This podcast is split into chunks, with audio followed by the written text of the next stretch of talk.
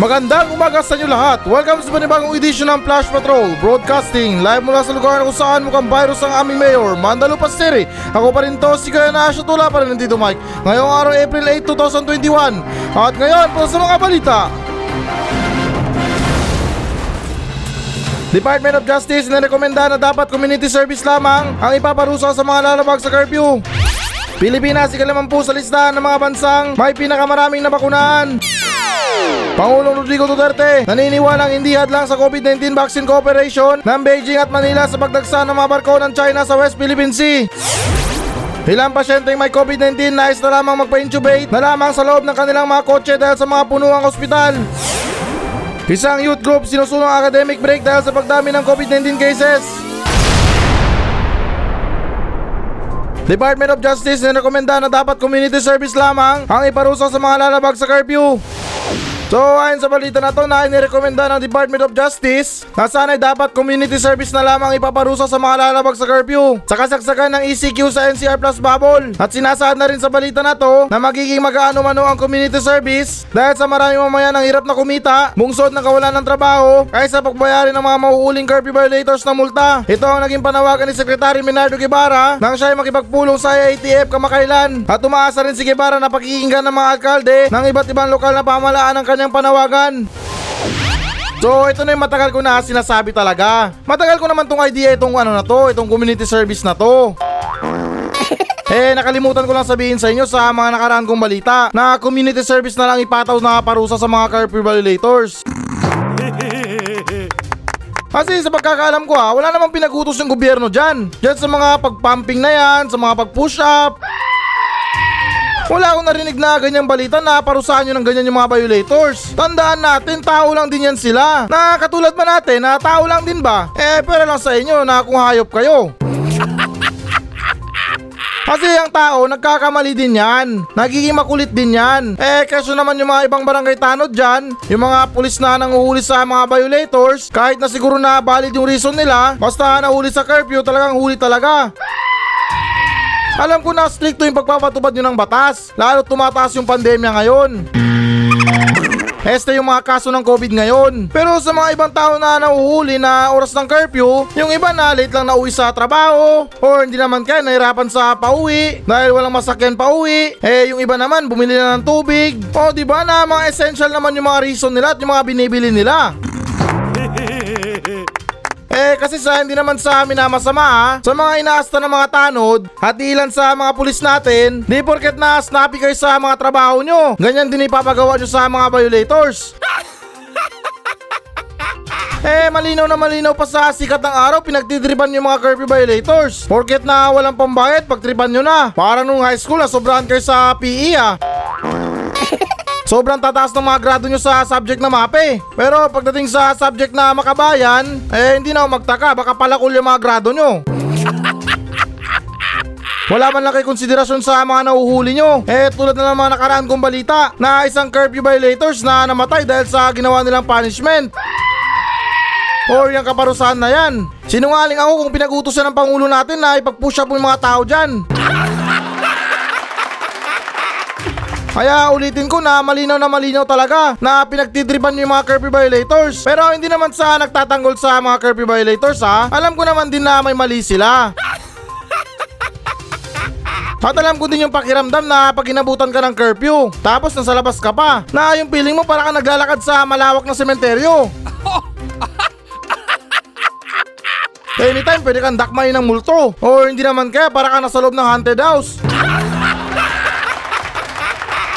Eh, sa tingin ko na yung mga ibang curfew violators, may sapat naman silang dahilan na kung bakit sila nasa labas pa rin. Or hindi naman kaya meron lang silang binili. Eh, itong nakaraang balita din. Sa nakita kong balita, parang hindi rin makatao yung ginawa ng mga tanod sa residente doon sa isang lugar. Eh, mantakin nyo naman na nasa loob sila ng bakuran nila. Sinusubukan silang ulihin ng mga tanod. eh, anong kaso doon? Masama ba magkaroon ng bakuran para pagpahingahan mo sa gabi? Siguro itong mga tanod na to ha, para sa akin. Meron siguro to silang mga komisyon kapag makahuli sila ng mga curfew violators.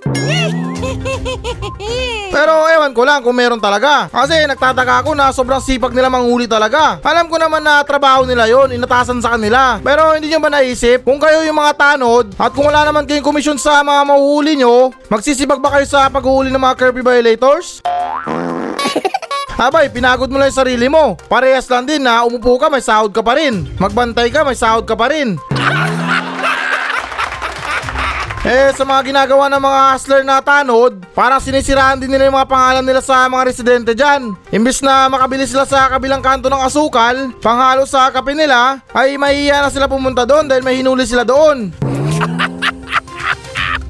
O, di ba na yan lang iniisip ko na baka mayroong komisyon yung mga tanod. Kaya kung bakit sila masipag na manghuli. Pero anyways, ha, mapunta tayo sa community service na to. Speaking sa community service, ano bang maganda na community service para sa mga curfew violators? Ito yung sinasabi ko na naisip ko na nakalimutan ko lang. Ang magandang gawin sa mga curfew violators ay ipag-community service na utusan sila magtanim ng mga gulay, mga prutas. Kung pwedeng itanim yung sardinas, itanim na nila. Kasi magandang plano talaga itong mga ganitong community service. Itong pagtatanim ng mga gulay at mga prutas. Eh ano bang update sa pandemya ng Pilipinas? Parang walang balita yata. Puro dumadami yung mga kaso. So kung marami yung kaso, mataas pa rin yung kaso, ano ang kinalabasan? Kawawa pa rin yung mga ibang Pilipino na nawalan ng trabaho dahil dito. Kaya pansamantala na utusan muna natin yung mga curfew violators na magtanim ng mga gulay, mga prutas. Eh sa tingin ko na mag enjoy naman din sila dyan. Kasi sila rin makikinabang sa itinanim nila. O di ba na healthy na nakatulong ka pa. Pero joke lang yun sa sardinas. Tanga lang yung maniniwala sa akin na kapag tinanim mo yung sardinas, tutubo rin ang sardinas. Eh kasi naman kaya ko lang nabanggit yung sardinas kasi yan yung pangunahin nating ayuda. In English, common ayuda. Kahit na makailang unbox ka dyan sa mga ayuda, talagang meron, meron lalabas na sardinas. Kaya magandang plano talaga to na kapag ginawa natin to. Yung mga pagtatanim natin ng gulay at prutas. Kasi ano bang aasahan natin sa gobyerno? Eh para sa akin yung mga gobyerno na yan parang mga Diyos na yan. Oo, seryoso, para sila mga Diyos na kapag humiling ka sa kanila ng pabor or kahilingan sa mga dasal mo ay inaabot ng pagkatagal-tagal bago matupad. Eh, minsan nga umaabot din ng taon. Pero excuse lang sa words na Diyos. Alam ko naman na yung mga plano ng Diyos ay mas maganda sa mga plano natin. Kaya siguro na hindi tayo pinagbibigyan sa mga kahilingan natin. Halimbawa na lang na Lord, gusto ko po ng kotse. Pero yung binigay sa'yo, tricycle. Eh kasi naman sa isip-isip siguro ng Diyos, kapag binigyan ka ng kotse, eh mambabae ka lang siguro. At baka makasira ka pa ng pamilya. Kaya tricycle na lang daw muna. At ayaw nyo yun, nagkapera ka na, malinis pa. Pero anyways, ha, mabalik tayo sa balita. Seryoso, hindi talaga sagot itong mga ganitong pagpaparusa sa mga curfew violators. Alam ko na gusto nyo silang turuan ng leksyon, pero hindi naman sa ganyang paraan. At hindi ko rin sinasabi na masama yung mga parusa nyo. Dahil sa pag-ehersisyo lang, big deal na agad. Eh kasi naman na hindi naman lahat ng tao pare-pareho. May malakas, may mahina, mayroong katamtaman. Na sa mga nabanggit ko na hindi lahat yun sila ipit sa mga parusa nyo. Eh saan ba nakakita na hikain na tao tapos nagji-gym? Diba, wala? Kaya kung utusan natin to sila na magtanim ng mga gulay, ay baka malampasan nila or makasurvive sila sa pandemya na to. Eh kasi naman yung mga ayuda ng gobyerno, parang pagbubuntis ng isang tao. Isang beses lang sa loob ng isang taon. Kaya natutuwa ko kay Secretary Minardo Guevara dahil na-open topic niya itong mga ganitong kaparusahan. Dahil wala rin mangyayari. Kung ipagpapatuloy natin itong mga ganitong kaparusahan, itong pagpupush up, pagpapumping, eh kapag pinagpatuloy niya yung mga ganyang gawain, baka yung mga violators mamuo yung mga muscles nila. At kapag nabuo yan, ako, katakutan nyo na. Huwag talaga magpapakita sa mga kanto. Dahil nakakasigurado ako, ipapatikim nila yung mga bunga ng mga parusa nyo. Sunod naman tayo na balita. Pilipinas, ikalimang po sa listahan ng mga bansang may pinakamaraming nabakunahan. So ayon sa balita na to na ikalimampu na sa listahan ang bansang Pilipinas sa may pinakamaraming nabakunahan na inanunsyo kamakailan ni Vaccine Cesar Carlito Galvez na nasa ikalimampung pwesto na ang Pilipinas sa hanay ng mga bansa na nakapagbigay ng mga bakuna sa mga mamayan. At sinasaad na rin sa balita na to ayon sa Bloomberg Tracker lumabas na sa 854,000 na ang nabakunahan sa bansa mula noong ikalima ng Abril. At sinasaad na rin sa balita na to nasa 673 million dosage na na ang bakuna ang naipagkaloob sa 155 na mga bansa sa buong mundo. Hmm, not bad na sa pwesto ng Pilipinas, nasa ikalimampu. na medyo okay na yon. Hindi na yung masama kasi ang 50 na yan, um, golden number yan. na ibig sabihin nasa magandang pwesto yung Pilipinas. Pero hindi ko rin sinabi na maglagi tayo sa number na 50. Or sa pwesto na 50. Siyempre, uusad din tayo pababa. Pero ito lang yung tanong ko dyan. Magandang balita ba to para sa mga iba? Ah, ewan ko lang para sa iba. Kasi ilan yung populasyon ng mga tao sa Pilipinas ngayon? Umaabot ng 109 million. Tapos yung balita nasa 854,000 lang na bakunahan. Eh, hindi naman sa nagre-reklamo ha. Kahit pa siguro na sabihin mo na 2 milyon na nabakunahan na Pilipino. Kulelat pa rin yan para sa akin. Mantakin nyo pagkalayo-layo ng goal natin sa 109 million na populasyon. Tapos yung nabakunahan, 854,000 lang. My goodness, kailangan pa natin ng 3 years dito ah. Pero lang kung mayroong mag-volunteer na mamatay sa COVID. Pero sa tingin ko parang wala naman. Pero itong sinasabi nila na number na to, itong bilang ng mga Pilipino doon na nabakunahan na daw, maka hindi to mga Pilipino. Nag-aasta lang siguro mga Pilipino. Oo, Pilipino yung dugo nila, Pilipino yung itsura nila, pero yung pagkatao nila pang purgatorio. Eh kasi naman hinala ko dito sa dami-dami mga issue na sumisingit sa mga priority list baka naman na itong 854,000 na to ay mga hanay ng gobyerno lang 50% nasa loob ng palasyo pero yun lang naman na hinala ko lang. Kasi imagine nyo ha, na kapag yung isang korap na tao, kinurap niya yung mga bakuna, eh damay-damay na yan sa mga pamilya nila. na uy, mga pamilya ko kailangan din ng bakuna. Pati na siguro yung aso namin, bakunahan na natin. At hindi lang dyan nagtatapos ha, marami pa siguro mga kapitbahay dyan na abangers. Na uy, si ganito may connection yan sa, sa mga bakuna. Diskartehan na natin, humingi tayo ng tulong sa kanya. Eh di ano mangyayari? Ganon din sa nangyari sa nangurap ng bakuna. Hindi lang sila meron, pati yung mga kaibigan nila, mga kapamilya nila, miyembro ng pamilya na sa bahay, ay nabakunahan na rin. Kaya hindi na rin siguro ako magtataka. Sa bilang ng 854,000 na to, baka malamang 50% nasa palasyo. What I mean na nagtatrabaho sa palasyo. Eh, hindi rin natin matatanggi yung mga ganyang issue. Eh, nung nakaraang balita nga, ilang mga pangalan na nagtatrabaho sa gobyerno lumitaw na siningit nila yung mga pangalan nila sa priority list. O ngayon, sabihin nyo sa akin na kung makatao bang gawain na ganun, ultimo bakuna, kinukurap nyo na. Hindi man lang kayo naawa sa mga frontliners natin, especially sa mga health workers natin. Na yung dapat na bakuna para sa kanila ay dinekwat nyo pa. At isa na rin itong malaking patunay para sa mga tao hanggang ngayon na choosy pa rin sa bakuna, ayaw pa rin tumanggap ng bakuna, na tingnan nyo itong mga korap na gobyerno, ginagawa yung lahat makasingit lang yung pangalan nila sa mga priority list. Tapos kayo itong mga priority ay ayaw pang tumanggap ng bakuna. Ano ba yung mga gusto nyo iturok nyo sa mga katawan nyo? Yung droga na heroin? Kaya kung priority lang naman tayo ng bakuna, ay huwag na tayo maginarte. Kasi sinusubukan tayo ng gobyerno na iligtas mula sa kapamakan. Pati sana matuloy yung plano ng gobyerno na unahin yung mga informal settler na maturukan ng bakuna kontra COVID-19. Eh, hindi naman sa amin na masama ha. Katulad ko na rin na nakatira sa lungsod ng mga squatter sa Mandalupa City, ay yung mga tao dito matitigas sa mga ulo. Panay gala sa mga labas kahit hindi naman importante. Yung mga sabungan dito tuloy pa rin. Mga inuman sa labas wala pa rin humpay. At uso pa rin yung weteng sa Mandalupa ha, na kung saan marami pa rin tumatangkilik. At isa na rin sa problema dito, dito sa lungsod ng Mandalupa, ay karamihan dito mga walang kuryente. Kaya karamihan sa mga residente dito ay napibilitang tumambay sa labas. Dahil sa pagkainit-init sa loob ng mga bahay nila. Pero sa kabila nun, wala pa rin tugon yung mayor namin na si Mayor Cookie Kwangko. Hinaasa niya lahat yung batas sa mga pulis niya, sa mga barangay captain niya, na parang walang kwentang mayor na to. Yung mga ibang mayor dyan na nagpapakahirap na magpatubad ng mga batas para sa pandemya na to, sa mga health protocols na yan. Eh, dito wala. Malayang malayo yung mga tao dito.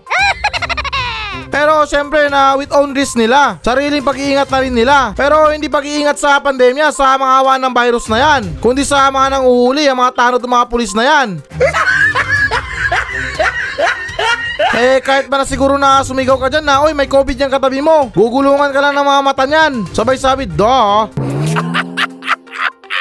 Pero kung sigawan mo yun sila na may pulis Ay nako daig pa nila si Goku niyan Na kung makapag-teleport mabilis Pero anyway, sa mabalik tayo ng konti sa balita, ay sana naman tuloy-tuloy itong plano ng gobyerno na mabakunahan na talaga lahat ng mga Pilipino. Kasi kahit malungkot man sabihin or malungkot man isipin, ay sobrang layo pa rin ang goal natin para matapos ang pandemya na to. Pero wala eh, wala tayong magawa. Ganun talaga, kahit usad pagong man, at least kumikilos tayo kahit papano. Sunod naman tayo na balita.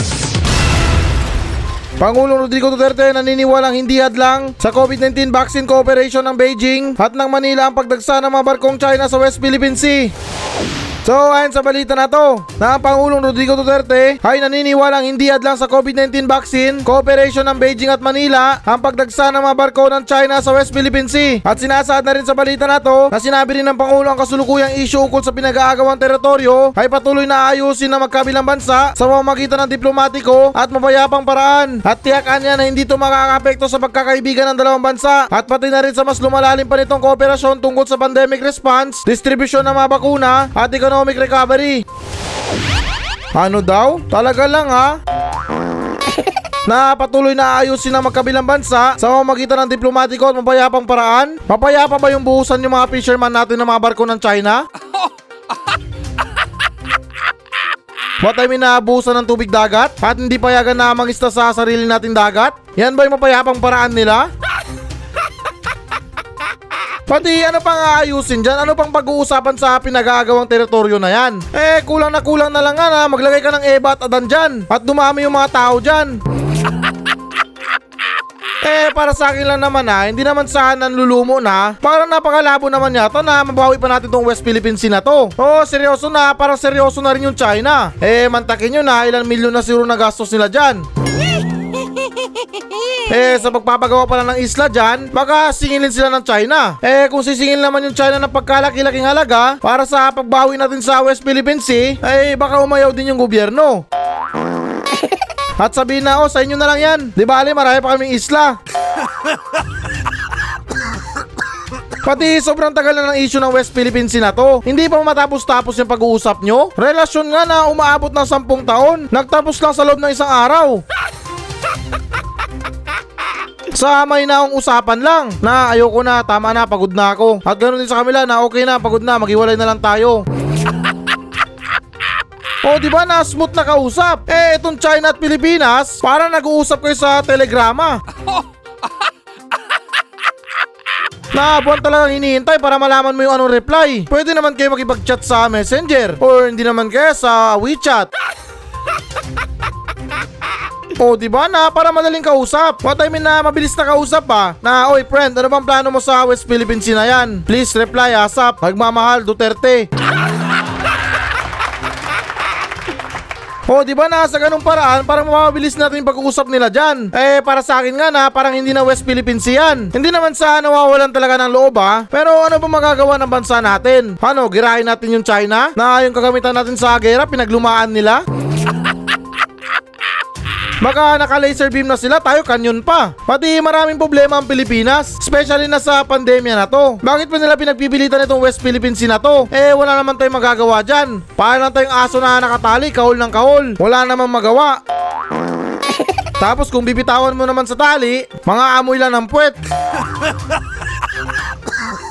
Pero anyways, believe din ako sa China na to ha. Etong presidente ng China na si Xi Jinping. Ano kaya nilagay niya sa pagkain ng presidente ng Pilipinas? Kung kahit na anong klaseng katarantaduhan ang gawin niya sa bansa ng Pilipinas, ay kalmadong kalmado pa rin yung pangulo natin. Mantakin nyo na iniiputan na tayo sa sarili nating bansa. Nagpapadala sila ng mga illegal na pogo dito para kumita. Samantalang karamihan sa mga Pilipino walang trabaho. Eh, okay lang sana kung nakikinabang din ng mga ilang Pilipino dyan. Nakakasabihin na natin na yung mga Pogo hiring sa mga Pilipino. Tapos yung Pilipino na nag-apply ng trabaho sa Pogo, nilagay niya sa resume niya na nag-graduate siya ng ganito, siya yung pinaka-the best na engineer sa Pilipinas, pero nung tinanggap siya, driver lang. Pero anyways, ah, hindi na tayo talo dyan. Kasi para sa akin, yung sinasabi ng Pangulo or yung pinagmamalaki niya sa mga Pilipino na nang dahil sa China ay nagkaroon tayo ng mga bakuna. President Duterte, dating may West Philippine Sea. Pati sa nangyari sa Pilipinas at China ha, para mayan tulad ko na rin to sa Magina na kahit sobrang sakit na mga sinasabi ng mga nanay nila ay tinitiis pa rin nila sa ngalan ng pera sa gala. Eh, katulad na katulad to sa issue na to. Dahil do sa kooperasyon tungkol sa pandemic response, distribution ng bakuna, at economic recovery. Ah, kaya naman pala, may pakay. Para sa akin, medyo clever yung utak ng Pangulo ah. Kaya push na lang natin siguro yan. Kasi tulad ng sinabi ko na, medyo malayo pa tayo sa goal ng pagturok ng bakuna. What I mean sa mga dosage ng bakuna na yan. Kaya hindi na rin siguro ako magtaka na kapag natapos na ang pandemya sa Pilipinas, dahil sa tulong ng China, pero yung Pilipinas, Mindanao na lang. Sunod naman tayo na balita. Ilang pasyenteng may COVID-19 nais magpa-intubate na lamang sa loob ng kanilang mga kotse dahil sa mga punuang ospital.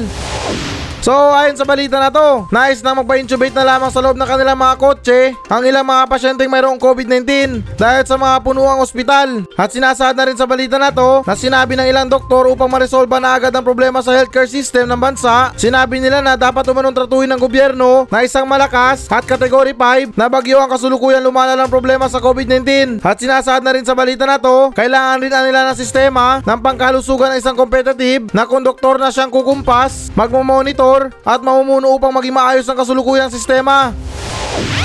Kita nyo na yan, nagkandaleche-leche na nga sa pondo, nagkaleche-leche pa sa sistema. Paano rin kasi sobrang dami nagmamagaling sa gobyerno na hindi bawal yan, mas maganda yung idea ko. At yun naman yung isa na hindi bawal yan, mas maganda rin yung idea ko. Paano natin malulutas ang problema sa bansa na to or sa pandemya na to? Kung mismo yung mga problema sa mga pag-iisip nyo, sa mga plano nyo, sa pagkikisama nyo sa isa't isa, ay parang may pandemya din. Yan kasi ang hirap sa gobyerno. Ayaw nilang pakinggan yung panig ng kabila porket kalaban nila or naiinis sila sa tao na yon. Ay hindi, huwag ka maniwala dyan. Bugo yan. Mga plano niyan, puro palpak. Ay di kayo na yung magaling. Kayo-kayo na lang ang nagpaplano dyan. Kayo-kayo pa nag-aaway. Tinalo pa kayo ng mga NPA sa pagpaplano.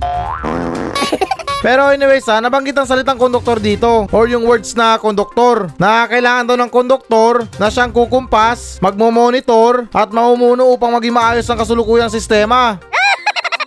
Eh, naranasan ko rin maging konduktor dati. Hindi rin biro yung trabaho ng konduktor ha, na dapat mabilis ka mag-isip or magaling ka sa math. Kasi karamihan sa mga pasahero sa mga bus na yan, sa mga jeep na yan, ay saka lang sila nagbabayad kapag bababa na sila.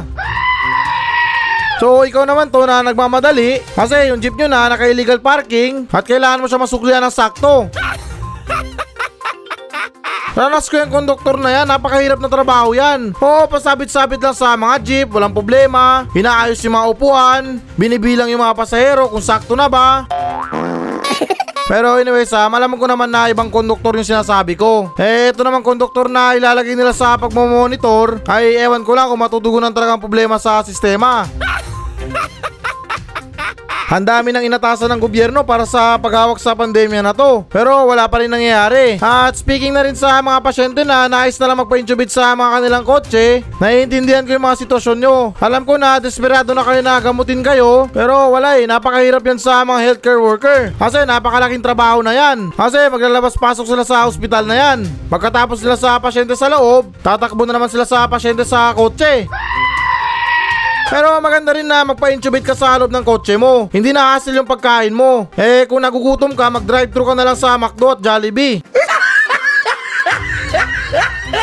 habang nagpapagaling sa loob ng kotse mo. Eh kasi naman sa mga ospital na yan, hirap din sila maghatid ng mga pagkain na yan. Mantakin mo na ilan yung mga pasyente na nakakumpany ngayon sa ospital. Mga tatlong beses nilang inaatira ng pagkain yun ha, na mula almusal hanggang tanghalian hanggang hapunan.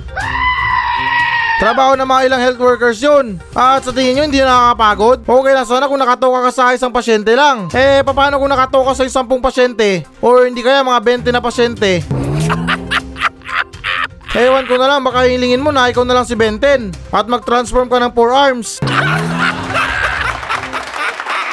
Pero ito may iba tayo ha. At excuse na rin sa mga pasyenteng mayroong COVID na nais na magpa-intubate sa mga kotse nila. Ito, huwag niyo masamain ha. Kasi gusto ko lang malaman na paano kaya kung hindi nakasurvive yung pasyente sa loob ng kotse niya. Iniisip ko lang kung anong ilalagay sa cause of death niya. Baka hindi na COVID-19. Eh kasi sa loob siya ng kotse namatay. Baka pwede nang itawag cardiac arrest. Kasi sa loob siya ng car namatay. Or hindi naman kaya car accident. Pero joke lang yun. Hinihiling ko pa rin yung paggaling ng mga tao na merong COVID. Na sana mabilis na yung paggaling nyo. Pati kaya natin yan, mga Pilipino tayo. Magaling tayo sa mga survival na yan. Eh, isipin nyo na lang yung nakarang balita na isang drug suspect pinagbabaril ng pitong beses. Pero buhay pa rin. Kaya manalig lang tayo. Malalampasin din natin ang problema ng pandemya na to. Sunod naman tayo na balita. Isang youth group sinusulong ang academic break dahil sa pagdami ng COVID-19 cases. So ayon sa balita na to na ay sinusulong ng isang youth group ang academic break dahil sa pagdami ng COVID-19 cases. At sinasaad na rin sa balita na to na sinabi ng grupo na maituturing na violence ang pagpuwersa sa mga kabataan na sumagot sa kanilang mga takdang aralin habang ito ay labis na nagugutom dahil walang makuhang pagkain ng kanilang mga pamilya dahil sa lockdown. Kaya nararapat umanong mabigyan ang mga mag-aaral ng oras at espasyo upang sila ay makapagpahinga rin mula sa kaguluhang kinakaharap ngayon ng bansa. Eto na naman mga estudyante na to, epal na naman. Ano ba naman yung mga pinagre-reklamo nyo dyan sa mga violence-violence na yan? Na bakit nyo ba kailangan humingi ng academic break? Di ba meron ng batas ngayon sa pandemya na to? Na bawal ibagsak yung mga estudyante? Pati sa ginagawa nyo, parang gusto nyo patagalin yung pag-aaral nyo. Eh, yung iba nga dyan, sabik na mga graduate. Tapos kayo, gusto nyo relax lang kayo? Eh, sa tingin ko, matagal ng problema ng mga ibang estudyante dyan. Yung mga gutom sila sa pagsagot sa mga module nila. What I mean na gutom sila habang sumasagot sa mga takdang aralin nila. Magtanong kayo dyan sa mga mayamang mga tao na kung meron silang pinagdaanan na ganyan, eh baka nga sa kapanahunan nila na wala pang pandemya, mas malala pa yung naranasan nila. Tapos kayo, pandemya lang, rereklamo na kayo? Eh, hindi naman kayo apektado para sa akin. Eh, kung tinatamad lang naman kayo magsagot, what I mean na tinatamad lang kayo sumagot sa mga takdang aralin nyo, eh di huwag nyo sagutan. Problema ba yan? Nag-iinarte pa kayo? Namumblema na kayo mga healthcare workers natin. Eh, epal pa kayo. Eh, hindi naman sa nagkokontrabida ha. Kasi para sa akin, napaka-importante yung oras. Napaka-importante yung panahon. Napaka-importante ng taon. O yan, marami na yan ha, na maraming importante. Kasi sa tulad ko ha, na hindi ako nakagraduate ng college. At yun talagang pinagsisihan ko sa buhay ko, na hindi ako nakapagtapos ng pag-aaral. Kasi ano, na gusto ko, relax lang ako. Pa-chill-chill lang na kapag hindi kaya yung kurso, pa-ship-ship lang sa mga ibang kurso. Kaya ito anong binagsak ko. Nga nga ako sa pag-aaral. Yung mga ibang mga kaklase ko na nakapagtapos na ng pag-aaral, may magandang buhay na. Dahil ano, nagsipag sila. Mahirap na ngayong mga buhay ng mga ibang Pilipino na nag-aaral, mas lalo nyo pang pahirapan pa. Dahil sa gusto nyo ng academic break, eh kung tinuloy-tuloy nyo yung pag-aaral nyo, hanggang sa natapos kayo sa pag-aaral, baka kayo pa mismo makaimbento ng bakuna. Kasi ako ha, share ko lang yung pinagdaanan ko sa pag-aaral ha. Dati kasi na basagulero ako. Mahilig ako sa pagtalon sa mga pader na yan. Mahilig ako sa mga away na yan. Eh, hindi naman sa nagyayabang sa inyo talaga ha. Eto, share ko na lang experience ko na baka magbago yung pananaw nyo sa buhay nyo o yung pananaw nyo sa pag-aaral nyo. Na napaka-importante talaga yung pag-aaral sa buhay natin. Na dati suportado ko sa pag-aaral. Pero anong ginawa ko? Puro katarantaduan. Yung binigay sa akin na pang-enroll ay hindi ko pinangbayad. Tapos yung malala pa doon ay humingi ako ng pang-project kahit hindi ako naka-enroll. Kaya ito, kinarma ako sa buhay ko. At di naman sa pinagyayabang ha. Alam nyo ba dati na yung grades ko 75 lang? Pero hindi yan dyan nagtatapos. Dahil yung 75 na yun, half day lang yun. Eh, paano kung hinul day ko, edi 150 na. Kaya anong dati medyo kalmado lang ako sa pag-aaral. Chill lang ba na parang walang pinoproblema dahil iniisip ko na meron pa rin sumusuporta sa akin. Pero anong akala ko? Sa kalagitnaan ng pagluloko ko ay nawalan ako ng suporta. Kaya ayun, hanggang ngayon hindi ako nakatapos sa pag-aaral. Kaya kayo sa mga estudyante dyan, para sa lahat ng mga estudyante na nakikinig sa akin, kahit gaano kahirap ng buhay sa pag-aaral, magpursige lang kayo.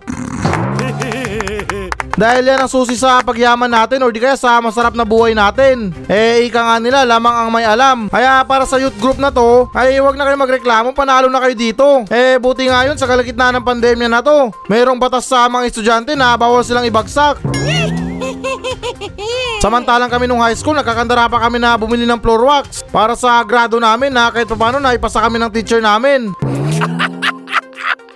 Pati alam nyo ba kung bakit? Sa mga eskwelahan sa college, naka-tiles na yung mga flooring nila. Kaya pala naka-tiles na yung mga flooring sa college dahil hindi mo na madadala sa floor wax yung grades.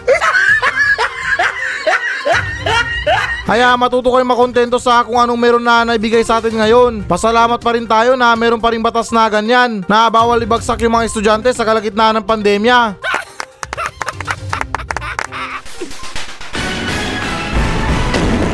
So yan muna mga balita ng Flash Patrol sa araw na to. Maraming salamat sa pakikinig. Ako pa rin to, si Kuya Nash. At maraming salamat ulit. Wala pa rin si Tito Mike. Masayang masaya ako. At goodbye!